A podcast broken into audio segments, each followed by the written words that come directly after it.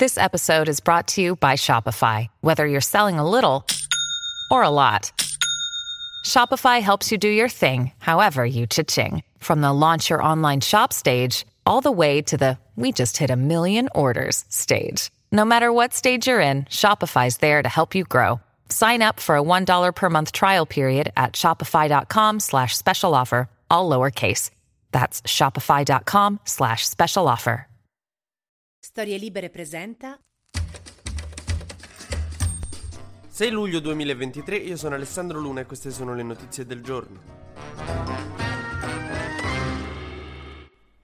Ieri finalmente il ministro del turismo Daniela Santanchè si è difesa in aula al Senato dalle accuse che la riguardano e dalle richieste di dimissioni da parte delle opposizioni, e da quello che ho capito alla fine del suo discorso lei non si deve dimettere perché voi siete invidiosi delle sue macchine e delle sue case. Ci mancava che diceva che sono invidiosi delle sue bitches ed era un testo trap, non una difesa. È accusata di aver gestito male insomma le sue aziende e di aver fregato un pochino i suoi dipendenti non pagandoli in tempo e di essersi intascata anche i fondi per le aziende in crisi durante il Covid. Comunque insomma il tema centrale del suo discorso di ieri era, e del, insomma del, del, del discorso che ha fatto a Giorgia Meloni per convincerla a sostenerla, è che lei non è indagata. L'ha ribadito in aula: io non sono indagata, questa è la cosa importante. Poi a sera si è scoperto che invece è indagata e eh, Giorgia Meloni non sappiamo come l'ha presa, ma verso le otto di sera si è sentito chiaramente il rumore che fa una sedia quando viene scaraventata contro una televisione al terzo piano di Palazzo Chigi. Adesso non è certo che sia colpa di Santanchè questo, perché non sappiamo se lei sapesse che era stata indagata, anzi pare che la magistratura l'abbia fatto sapere a dei giornali prima che alla ministra, che è una cosa che è abbastanza grave ma ormai viene fatta abbastanza regolarmente in Italia. Le opposizioni, come abbiamo detto, hanno chiesto le dimissioni di Santanchè ma in maniera completamente sregolata e disomogenea e disorganizzata, che veramente in confronto io e i quattro tossici con cui gioco a calcetto siamo il Paris Saint-Germain. Conte non ha detto un cacchio a nessuno, ha deciso di fare una mozione di sfiducia che però sarebbe fallita abbastanza chiaramente senza avvertire nessuno,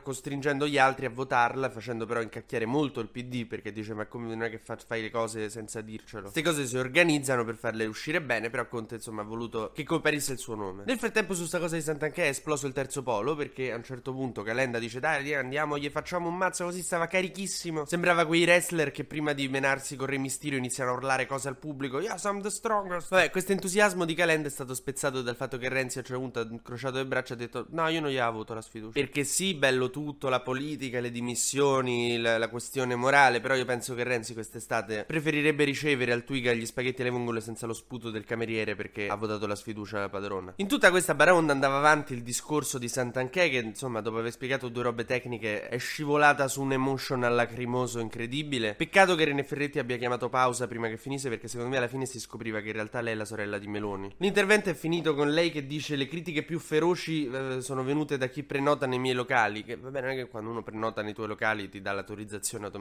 a fa come te pare come imprenditore e non paga la gente. Che lì Conte su questa cosa ha fatto veramente una mossa molto intelligente, davvero leader dell'opposizione, perché ha chiamato i dipendenti fregati da Santanchè in tribuna lì al Senato e poi ha fatto una conferenza stampa con loro che dicevano: ah, la Santanchè ci ha trattato male. Nel frattempo il P D de Schlein non so che stava a fare, stava a giocare a briscola, però in effetti quella è una mossa da super opposizione. Tornando al discorso di Santanchè e chiudiamo, lei ha concluso dicendo che lei non odia il mondo, perché lei è una donna felice che la mattina quando si alza e si guarda allo specchio le piace l'immagine che vede. Mo adesso forse un giorno il compagno troverà il coraggio di dirle che quello sopra al lavandino non è uno specchio ma è un poster di Catherine Spack da giovane.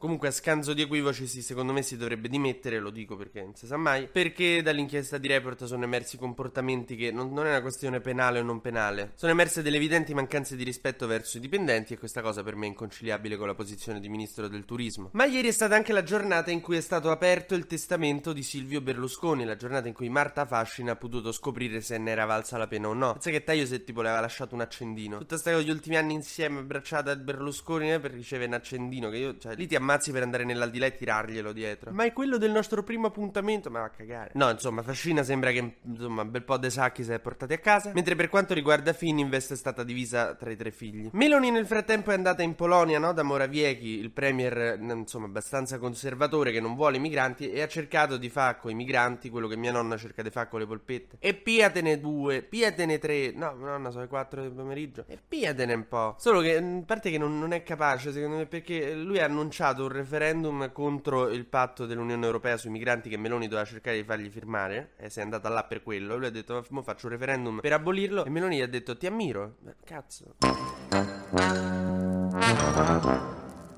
Facciamo un breve e consueto giro sugli esteri, perché c'è questa questione della centrale nucleare di Zaporizhzhia che i russi minacciano praticamente di far esplodere, e si parla dell'incidente nucleare che terrorizza l'Ucraina e l'Occidente. In realtà c'è un po' di disinformazione su questo punto, perché la centrale è spenta da settembre. Sarebbe una tragedia, sarebbe un casino per l'Ucraina soprattutto, ma non ci sarebbe una nuova Chernobyl, non rischiamo quello. Se esplode la centrale di Zaporizhzhia ci sarebbero danni soltanto entro...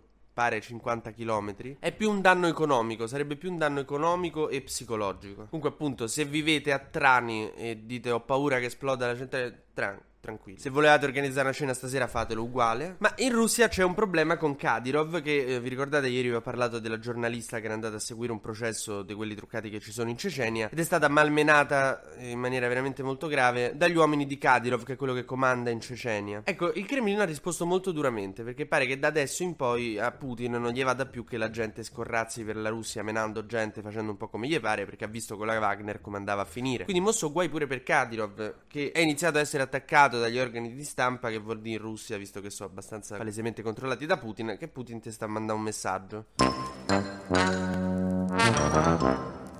Mentre ieri si è laureato Patrick Zaki all'Università di Bologna in videocollegamento. Quindi tante congratulazioni Patrick Zaki. Patrick Zaki, che io ho visto, è del novantuno, il che vuol dire che ha trentadue anni, capito? Ma cioè eh, io non sono ancora laureato, sì, però ho ventiquattro anni. Patrick Zaki ce n'ha trentadue. Vai e rompa lui. Perché te sei laureato prima, Patrick Zaki? Cioè, forse sì, ok, abbiamo avuto magari delle difficoltà diverse, perché lui è fuori sede e io no. Però insomma, confronto a lui sto in tempo, dai.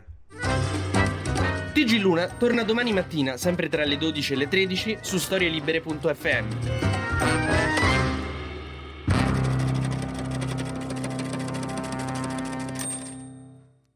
Una produzione storie libere punto effe emme di Gianandrea Cerone e Rossana De Michele. Coordinamento editoriale Guido Guenci.